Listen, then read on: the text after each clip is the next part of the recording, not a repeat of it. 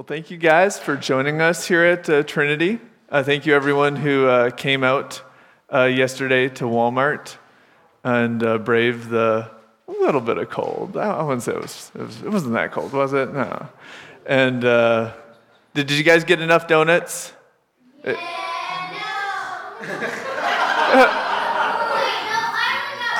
I, I, I think you got enough.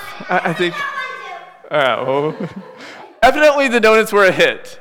If not with everyone who was passing by Walmart, at least with us uh, as a church. So uh, we'll, do that again uh, next month. Might even be a tad colder, and probably a few more people for uh, Christmas shopping.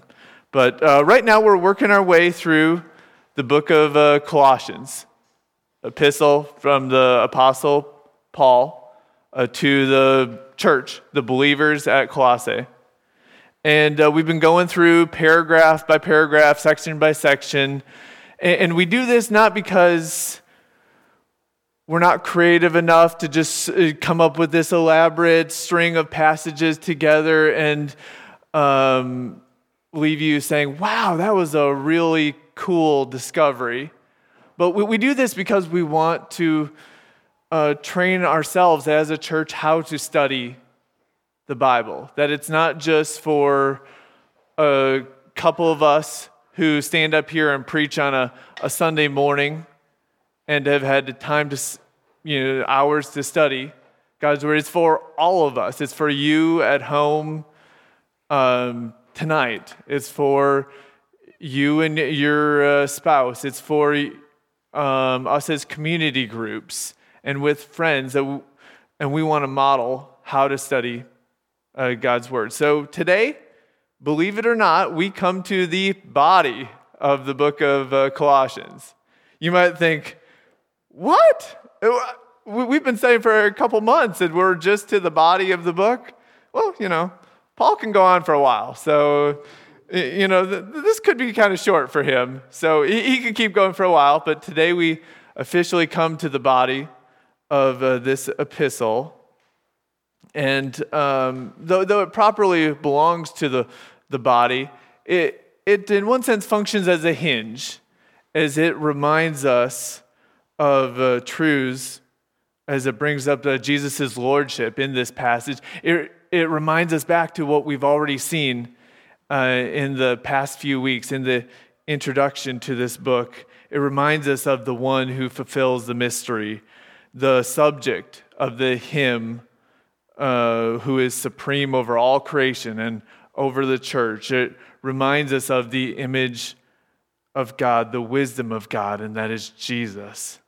And in this uh, two verses also uh, sets the theme for the rest of the book, for the rest of the body of this letter, and that is you know loyalty to Jesus remaining centered on Jesus, even in the midst of and while bombarded by uh, this false teaching that was uh, creeping into the church. So, if you haven't got, uh, received one, we do have a listing guides in the back. If you'd like to uh, raise your hand, someone in the back will get you a, listening guide. If you raise two hands, someone might get you a donut. If you're a child, no, you ain't getting more donuts. Sorry um, Colossians chapter 2. Let's, let's read uh, verses uh, 6 and 7. Therefore, as you received Christ Jesus the Lord, so walk in him, rooted and built up in him and established in the faith, just as you were taught, abounding in thanksgiving. Pray with me. Father God, we need to hear from you as, as you speak to us uh, through your word. Uh, I pray against the work of the devil who would want to keep us from hearing from you, from seeing the glorious truths that are in uh, your word for us today. I pray that your spirit would be working in our hearts, showing us Christ, that we would leave with a better picture of the Jesus we worship and that we would leave changed to, to live differently in light of what we've seen in your word today. We pray this for Christ's glory. Amen. So, people long ago have realized in technology the importance of connecting things together. So, like I work at a hotel, it's important that our system that's selling rooms is connected to the system that actually knows how many rooms we have. Otherwise, I get yelled at a lot. If you're um, if you order something off Amazon, it's important that the website you know that you're buying it from is connected to um, warehouse stock, so that the item you ordered for Christmas uh, isn't delayed until you know December 27th or something of that nature. You know, is it map apps on, on phone are great, and it's even better if they're connected to real-time traffic, so you can decide whether you want to sit in the you know parking lot that is 71 or if you want to go to the parking lot that is uh, 22 at the time. And I, I did a little uh, homework for you guys. Maybe uh, let's call it a little, uh, little research for early uh, Christmas shopping of uh, some new products out there that are trying to um, add to the connection here. So, what one will we pull up? Uh, the first one here. This is a smart toaster. Just in case you needed a countdown for when your toast would be ready. And like that three minutes, it just kind of, you kind of forget about it, you know, and you want to invest your time in loading the app and watching as your toast uh, gives itself a its little countdown. Uh, pull up the next one. I, I, this, this might be a big uh, seller this uh, Christmas season. It's called the Happy Fork. And um, it uh, tells you if you're eating too fast or not. You know, I'm not sure if I would invest, you know, three or four steaks at Outback to buy a, um, a colored fork that'll tell me if I'm eating the steak too fast or not, but, you know, it's out there for somebody. Uh, look at this uh, trash can. It might be a little hard to see there. Uh, th- this trash can is, you know, maybe you're tired of the old trash cans that are connected to nothing. This one has its own app and can even tell you to take your trash out.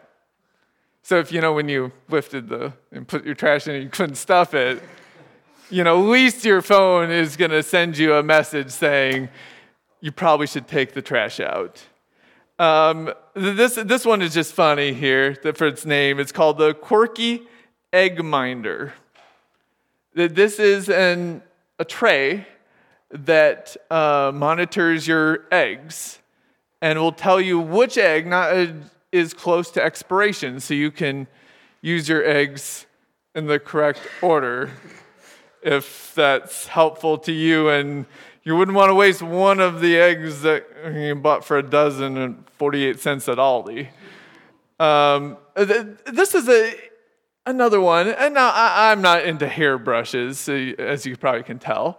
Uh, but uh, you know, I have girls, and you know they're into hairbrushes. This is a smart hairbrush that um, tells you how well your brushing technique is, so you can have an even greater relationship with your hairbrush than uh, Larry the cucumber uh, had with his. And uh, one more here.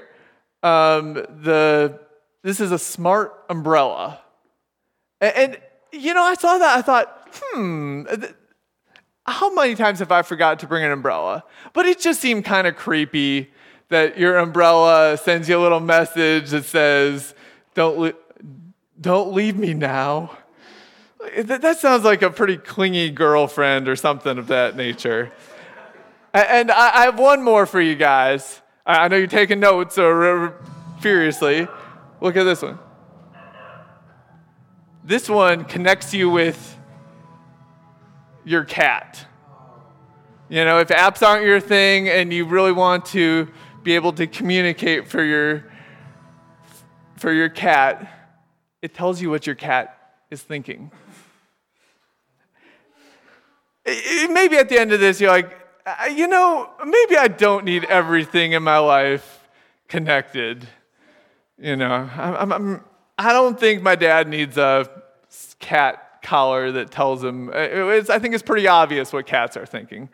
Um, and some things just aren't really all that vital to be connected to. I, I, I think a traditional trash can, in my opinion, maybe, maybe you're, you're ordering it on Amazon right now, but in, in my opinion, I'm fine with my uh, old school uh, trash can be just fine uh, without it being connected.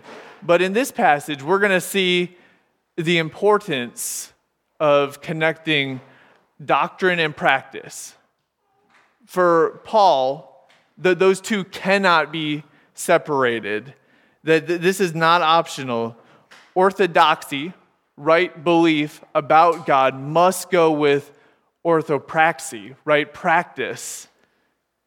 It must always go hand in hand. They are inseparable.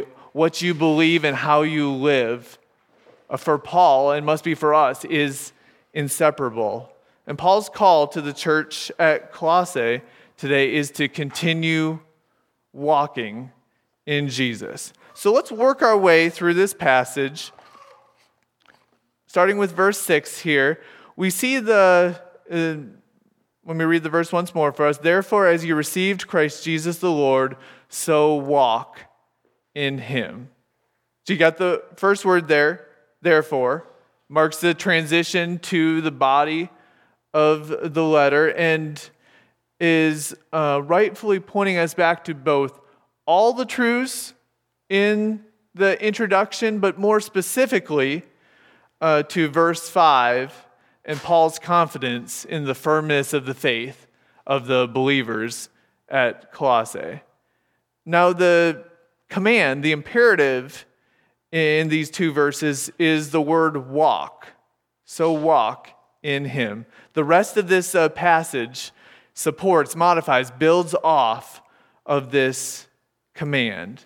And, and this command is um, in the present tense, it's active, and it, which doesn't, uh, there's many different uses for that in Greek, uh, but uh, given the context here, and uh, specifically verse 5, it seems to indicate a continuing action. Look, look at what Paul says again in verse 5 that rejoicing to see your good order and the firmness of your faith in Christ.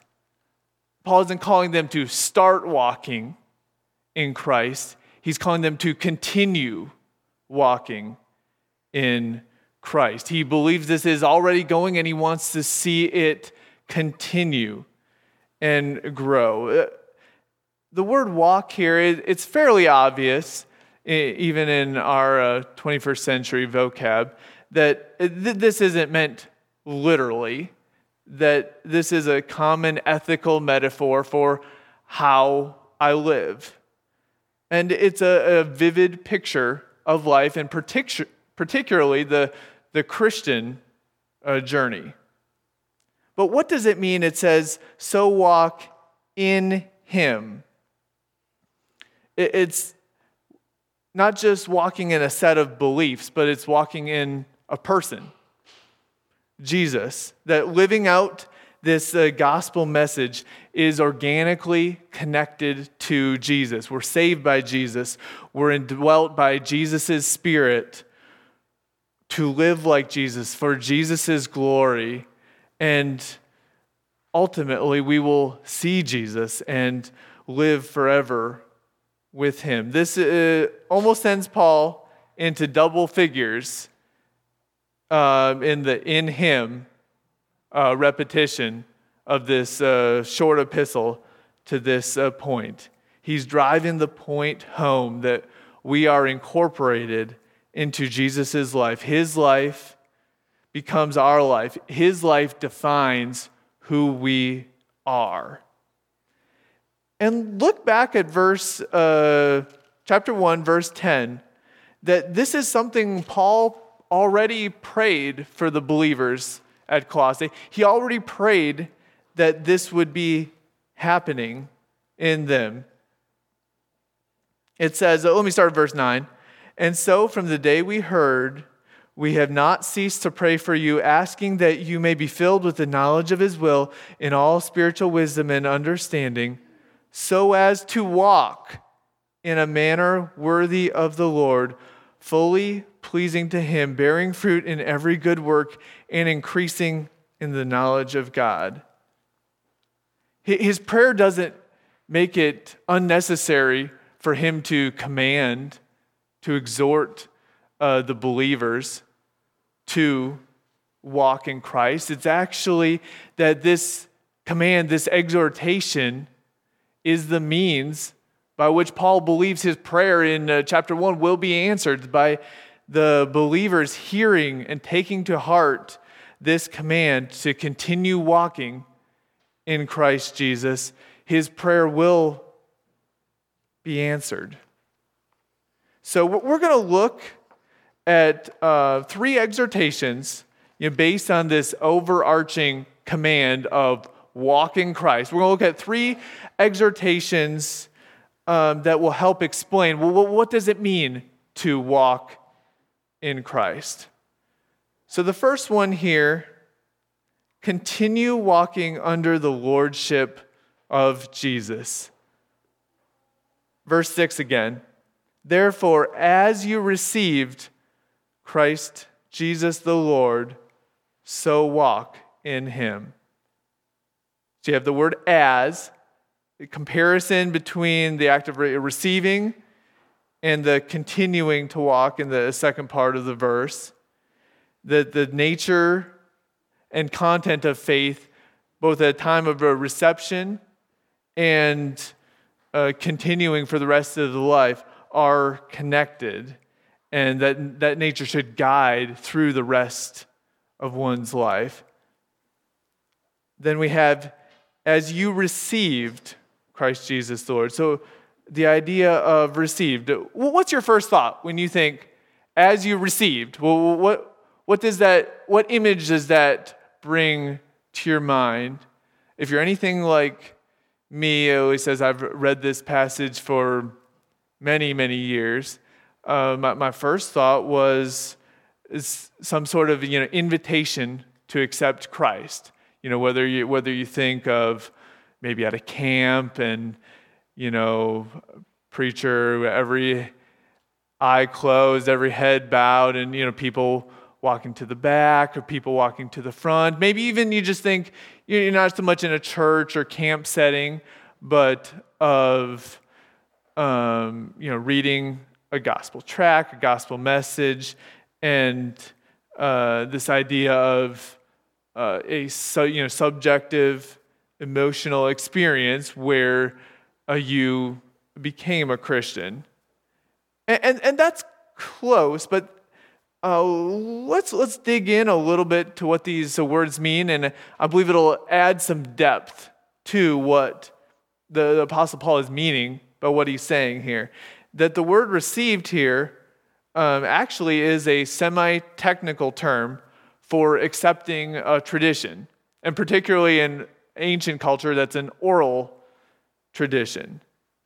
Now, now when I say the word tradition, some people start to hesitate a little bit. It kind of gets a mixed rap in our culture. It's for most people, the, putting the adjective traditional in front of beliefs, in front of marriage in, in our culture, uh, that's not considered a compliment to say, to add traditional in front of it. At the same time, with uh, our culture's you know, fascination with newness and evidently some pretty uh, crazy technology and connecting everything, um, that there still is this uh, attraction to the old, to tradition, to uh, tradition for its rootedness. You think even uh, the resurgence of vinyl, uh, the you know Nintendo 64. Think even building wise, um, how many developers are looking to uh, you know, refurbish old buildings, not just always tearing down uh, buildings and, and putting up shiny new you know, steel buildings, but to you know, build off of those you know, centuries of you know, building and use that as part of their um, architecture. And in the gospel message, you know, we proclaim we didn't invent this. We, we didn't come up with this. When we wrote our statement of faith, that wasn't DJ Tom and I figuring it out and just using books, you know, by popular authors today. This is something we've received. We read from the same word, yes, copied and translated, but we read from the same word as the early church. We recite the Apostles' Creed together. We believe the same thing as the church has always believed. Some of our songs we sing go back decades, even centuries, and all of our songs are based on truth that um, is based on God's word and goes all the way back to the early church. And by using the word received here, Paul is painting a picture of the reception of the apostolic, the gospel tradition concerning Jesus, versus, as we'll see in uh, coming weeks, the human tradition. And I, I can't go any farther without t- you talking about the object. So, what have what tradition have they received? Have we received? It says here in my Bible, Christ Jesus the Lord. So, grammatically, uh, I ask myself, well, how does Christ Jesus the Lord, how does that function? So, you, you have two options here, two main options. Uh, Christ Jesus could be your, your direct object, you're receiving Christ Jesus, and then the, the Lord is in apposition to that. that, that that's possible. Um, and, and, some other passages function in that way. I, I think the better option for reading this text, though, is uh, that receive takes a double accusative, just based on the nature of the words and uh, the connection of Christ Jesus and the Lord, that Christ Jesus is uh, the object or direct object, and Lord uh, complements Christ Jesus. You could read it like this as you receive the tradition of Christ Jesus as the Lord. That this is a tradition. They have received a person, and that is Jesus, and they've received um, integrally connected knowledge about Jesus that he is Lord, King, Master. And th- this fits with the early church a proclamation.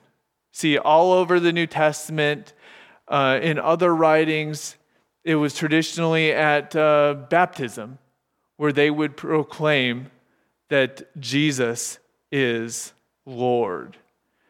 And let it not be lost on us that this is a radical claim for uh, believers in the first century. That, first of all, they're, they're proclaiming, contra Judaism, that Jesus is fully God. That the word Lord in Greek, when the Old Testament was translated into Greek, what was the personal covenant name for God. Well, how was that translated? It was translated as Kyrios, Lord. And the New Testament picks up on that, not just referring to God the Father as Lord, but to Jesus as Lord. This, not only is he fully God in this statement that Jesus is Lord, but this rebuts Caesar's claim to be Lord. This is contra the empire of the day. This is a radical statement. And uh, just on top of that, if that wasn't enough, this is intensely personal. You're proclaiming that Jesus is Lord, Master, King. Maybe we don't immediately get this because, you know, there's not too many monarchies around.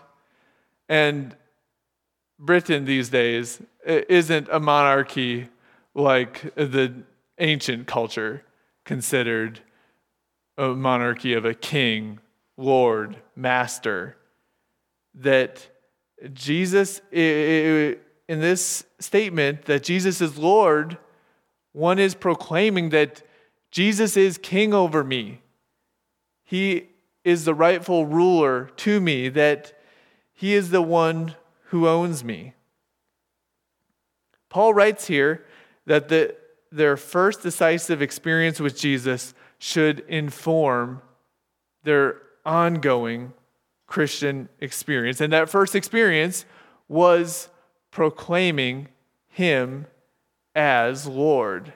This is one of the most effective summaries of the gospel for Paul because it, it combines doctrine and practice. That uh, this is a summary of what Epaphras, when he planted the church at uh, Colossae, what, what he taught them. This is, this is a summary of the gospel that the doctrine and practice are connected and interwoven. Jesus sets my values. Jesus changes my thinking. He orders my conduct. It's Jesus over, over my time, over my money, over my goals, my ambitions, my dreams. This is Jesus over all. And this gospel, this proclamation that Jesus is Lord, doesn't need to be added to, subtracted from, modified, as the false teachers were proclaiming. That Paul is calling the church here to continue believing the message that they received of Jesus as Lord. Uh, this, this verse, we could paraphrase this verse just to bring you up to where we've, we've been so far that as you have received the authoritative tradition that Jesus is Lord, so now live a life that is consistent with this truth. So, so what does this mean for me? Well, if you are not a Christian here, this is the tradition I have to hold up for you that Jesus is Lord. He's not uh, just a helper to get your life in order, He's not an emotional inspiration, He's not just a moral example. He is Lord, Master, King. This is a glorious picture of Jesus. And I would ask the Spirit to work in your heart to show you this Christ, that the Spirit would cause your affections to be stirred for this Jesus. If you are a Christian here and you have proclaimed that Jesus is Lord over me, just like the Colossian believers, the recipients of this letter, well, then the Apostle Paul would tell you keep walking in Jesus. Don't separate doctrine and practice. They can't be separated, they can't be compartmentalized as our culture likes to do. So think about this question as you uh, go through the week, as you get to community group on Tuesday or Thursday. What area in my life do I not live like Jesus is my King? Jesus is my Lord. Jesus is my Master. I, I proclaim on Sunday that I believe that Jesus is Lord, but how am I not, or, or in what area am I not living like that is true? Next exhortation, Paul is building off of and uh, explaining more well, what does it mean to walk in Him? What does it mean to walk in Jesus. Uh, and that exhortation is continue walking, being rooted, built up, and established in Jesus. Verse 7 here, first part. rooted and built up in him and established in the faith, just as you were taught. So, Paul goes into a sequence of uh, powerful metaphors, uh, four participles here built off of the verb, the command to walk, to live, in, in verse 6. Um, in this point, we're going to look at the first three. Paul kind of sets off the, the fourth one, and, and that'll make our final point. But uh, these metaphors uh, give concreteness, details to a concept that could be twisted of walking with Jesus. I, I think just in our culture, people may say, yeah, it's just me and Jesus. You know, we're, we're close. We're, we're buddy buddy. We're, you know, we're like this. Well, for the Apostle Paul, okay.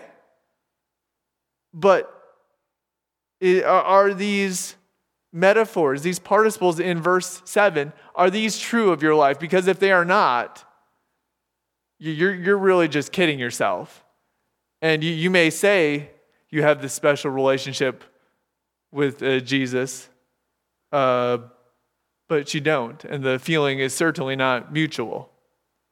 So, first one here in verse 7 rooted. Uh, this is agriculture language.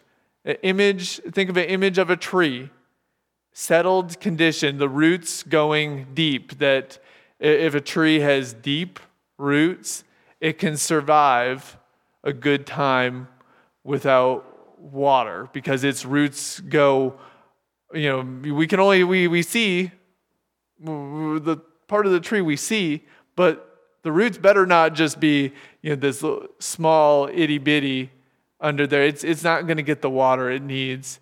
It needs to be going far underground. And uh, this rooted is a, uh, simple passive in form. Basically, not to get, try to get too technical here, but it, it's not making any implication about the cognition, volition of the Christians at Colossae. The, the focus is on this state of being that they are rooted. And the implied actor in, in this one is that it's God's work. It's not, it's not my work in getting myself rooted, that it's God through His Word, through the gospel, resulting in these Colossians being in a state of being rooted. And, and what are they rooted deep in? It's Jesus, the tradition that Jesus is Lord. That's the gospel. And if they are not rooted, they're going to be carried away when the storms of life come. And they will not last and uh, stand the test of time. Next one here. This is, uh, we've got a little uh, architecture language and built up in him uh, idea, image of a building. Again, this is passive, focusing on God's work in them. Paul hits uh, for the tenth time here in this uh, book, he fit, hits the in him, built up in Jesus. Jesus is the foundation. And as they and as we go through the Christian journey, how we live should depend more and more on Jesus and what he tells us to do. We certainly don't move on from Jesus and the gospel. It's not that we, this message that we received of Jesus as Lord at the beginning is, ah, all right, that, that's junior varsity, and now let's bump up to varsity as in some way the false teachers were teaching that we don't move on from Jesus, we grow deeper in Jesus. We're built up in Jesus and in his lordship with him as the cornerstone. And then, third metaphor here, and established in the faith. Again, passive, God's work in the believers. And this article built, uh, established in the faith um, functions as a possessive pronoun, meaning your. In Greek, it, it can do that sometimes. It, you know, just a little, trying to be a little tricky on you. Uh, established in your faith. Uh, th- this is somewhat legal language in this culture, would also be used in the marketplace to indicate and ensure the transfer of goods, that the truth and decision is established, it's firm, it's not changing. And again, they're tempted by the false teachers to move on from this tradition of Jesus as Lord. And the Apostle Paul is proclaiming to them no, no, no. They need to be established in the gospel and grow in their understanding of the gospel, never move on from this proclamation that Jesus is Lord. As it says here, the next phrase, just as you were taught, that Paul believes that this teaching that Epaphras uh, proclaimed to them when he founded the church, and that Paul is proclaiming that to them now is effective sowing in their life. It, it is on the only sure foundation, that is Jesus, and with the legal guarantee in hand. That's the character of the teaching that uh, the believers at Colossae had and were receiving. This constituted the community of faith, and they should never walk away from this proclamation. So, by way of application, does this describe you and your faith? Does the words rooted, built up, established in Jesus uh, describe you? Think, think about that for a minute and then as you go through your week. If, if so, praise God for that and continue, pray that God would continue his work in you and that you would continue to be rooted, built up, established more and more in Jesus and in his lordship over your life. Maybe you say, well, yeah, rooted, built up, established in Jesus, but you say by Jesus. I don't know about, about that. It, if that's where you're struggling today, look carefully at your life that it's not you trying to root yourself, you trying to establish yourself, you're you trying to build yourself up in the Christian faith because it's not going to work. It can only happen through the work of God, through the work of the Spirit in your life. It's not based on your effort in living the Christian life on your, your own. Maybe you're like, I, I don't see, these words really don't describe me. Well, Thank you for your honesty, and you've come to the right place. We exist as Trinity Church to help people be rooted, built up, established in Jesus. We want to see people walking in Jesus. And, and we're not here not just to proclaim this on a Sunday, but we're here to walk with you. Um, we're, we're here to uh, meet for discipleship. We're here, we, that's why we have community groups, is that we believe we need to be encouraging, helping, discipling one another so that we are rooted, built up, established uh, more and more in Jesus, so that we are walking in Him. And let, let's look at the last phrase in verse 7 says, abounding in thanksgiving. And here we see our third exhortation. It's set off from the other three participles. It's active, uh, not passive here. Uh, abounding in thanksgiving. Third exhortation continue walking with thanksgiving to Jesus. That this rootedness, secure foundation, legally guaranteed nature should not produce pride in us, but should produce thanksgiving. And Paul, Paul loves this uh, thanksgiving part. He, he sees it as a litmus test for the Christian faith, for a Christian spiritual health. And that there are other ones the apostle uses. He likes ones like uh, whether you love the brothers, but Thanksgiving, particularly, uh, is a hot one for him in this book. Go flip, flip back to chapter 1, verse 3. We always thank God, the Father of our Lord Jesus Christ, when uh, we pray for you. We always thank God.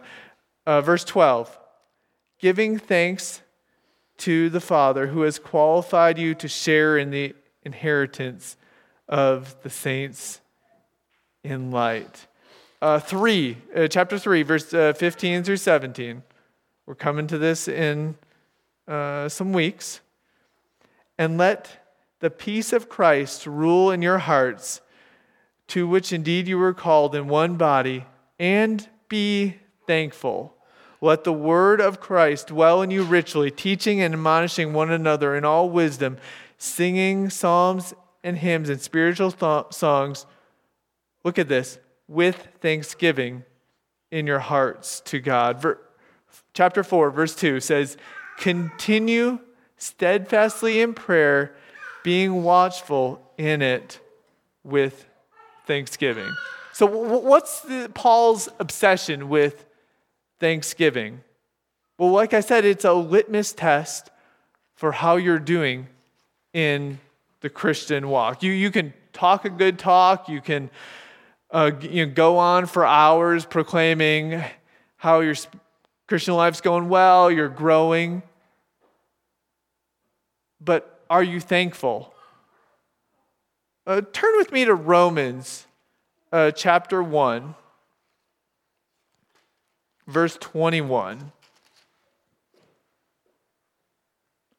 Look at the emphasis Paul places on thanksgiving. It's almost going to seem out of line. For although they knew God, they did not honor him as God. Look at this. Or give thanks to him, but they became futile in their thinking, and their foolish hearts were darkened. Claiming to be wise, they became fools. And the Apostle Paul goes on there. I just wanted to point out the um, absolute importance of thanksgiving in a Christian's life for the Apostle Paul. That he believes, and rightfully so, that if these believers in Colossae, if they savor the gospel that they have received, savor this confession that Jesus is Lord over me and my life, and give thanks for it, they will continue to prefer Jesus above all else, that whatever the false teaching uh, brought before them in this current time or in the future will not overpower their appetite for Jesus. So I'd ask you today uh, are you thankful? And maybe that's the wrong question to ask because, kind of like a few weeks ago, if DJ were to ask the question, How's your prayer life? Most Christians kind of give a, eh, you know, half and half. Maybe their prayer life's a little worse than their Thanksgiving, possibly. But, you know, I'm, I'm doing okay, but it could be better in the area of Thanksgiving, I'd give myself a, maybe a, a B minus or so. But let, let me ask the question how would your neighbor, coworker, spouse say about what would they say about you in the area of Thanksgiving?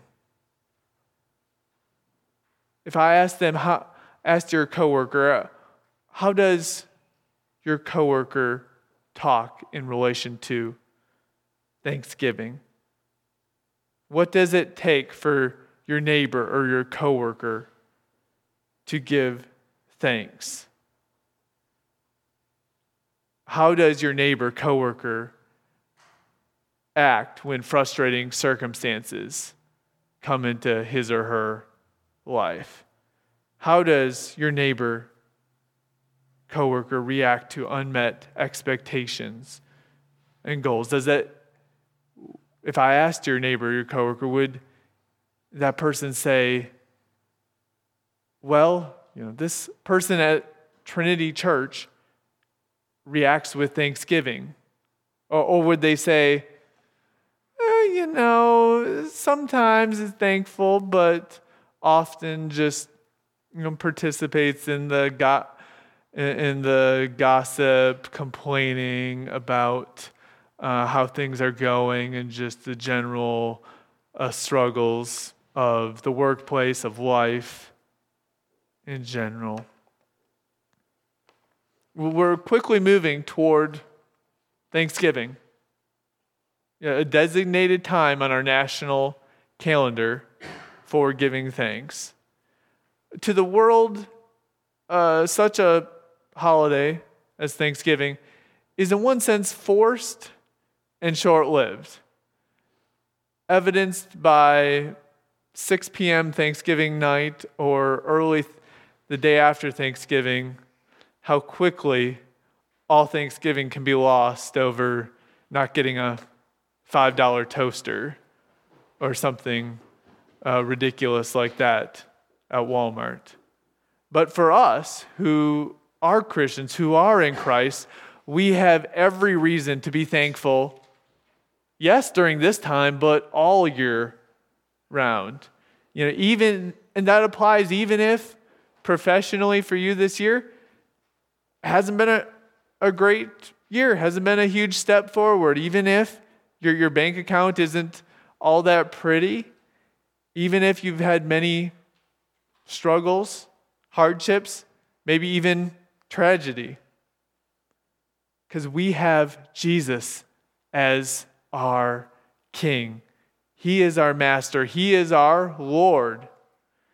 He is worthy of all praise. If you are a Christian and you are in Christ, we can give thanks to Jesus for a multitude of things, including, but certainly not limited to, that He chose us, He created us, He sustains us. He lived the perfect life that we could not live. He died the death we deserved. He rose from the dead, proclaiming his victory over it. He sends us his spirit to move us to faith and repentance. He redeems us. He causes his spirit to live inside us, to indwell us as Christians here today. He is in the business of progressively sanctifying us to look more and more like him. He causes all things to work together, as Romans says, for his glory and our good. And that he assures us that in the end, ultimately, he wins and we're on his team. And that's why I love every Sunday celebrating communion together as a church family. It gives us a tangible reminder of Jesus' body given for us, Jesus' blood poured out, shed for us on our behalf. We, we take communion to remind ourselves of these gospel truths that as Christians, we need to continue walking in Jesus. It's not something we did in the past and, and we're good. But we need to press on and continue walking in his lordship. So, if you would, well, let's pull up uh, 1 Corinthians chapter 11, and we're going to read this together. Um, if you wouldn't mind, read the underlined uh, section with me. For I received from the Lord what I also delivered to you that the Lord Jesus, on the night when he was betrayed, took bread, and when he had given thanks, he broke it and said, This is my body, which is for you. Do this in remembrance of me. In the same way, also, he took the cup after supper, saying, This cup is the new covenant in my blood. Do this as often as you drink it in remembrance of me. For as often as you eat this bread and drink the cup, you proclaim the Lord's death until he comes. Whoever therefore eats the bread or drinks the cup of the Lord in unworthy manner will be guilty concerning the body and blood of the Lord. Let a person examine himself then, and so eat of the bread and drink of the cup. For anyone who eats and drinks without discerning the body eats and drinks judgment on himself. Take this time of a reflection. Band, you, you can come. Those who are serving communion can go to the back to reflect on the gospel of Jesus' sacrifice on our behalf. Reflect on his lordship over us. At this time, um, we'll give a time for meditation. Uh, after I pray, you, you, you can pray. And uh, if you are a Christian here, we'd invite you to go to the back, tear off a piece of bread, uh, dip it in the cup, and celebrate Jesus' sacrifice on your behalf. If you're not a Christian, uh, don't take communion with us, take Christ. See Jesus for who he is and that and recognize his lordship, his kingship, that he is master over you. Take Christ and the first step after that is to proclaim it that it's not just me, myself, and Jesus. It's me, believers and Jesus, and we proclaim publicly that through baptism. And we also give at this time, not as a way of giving back to God or paying for communion, but we give because Jesus has so generously given to us that for those of us who are members, regular attenders of Trinity, we give because we want to see uh, the glory of Jesus spread both here in Crestwood, but all throughout the earth. Pray with me.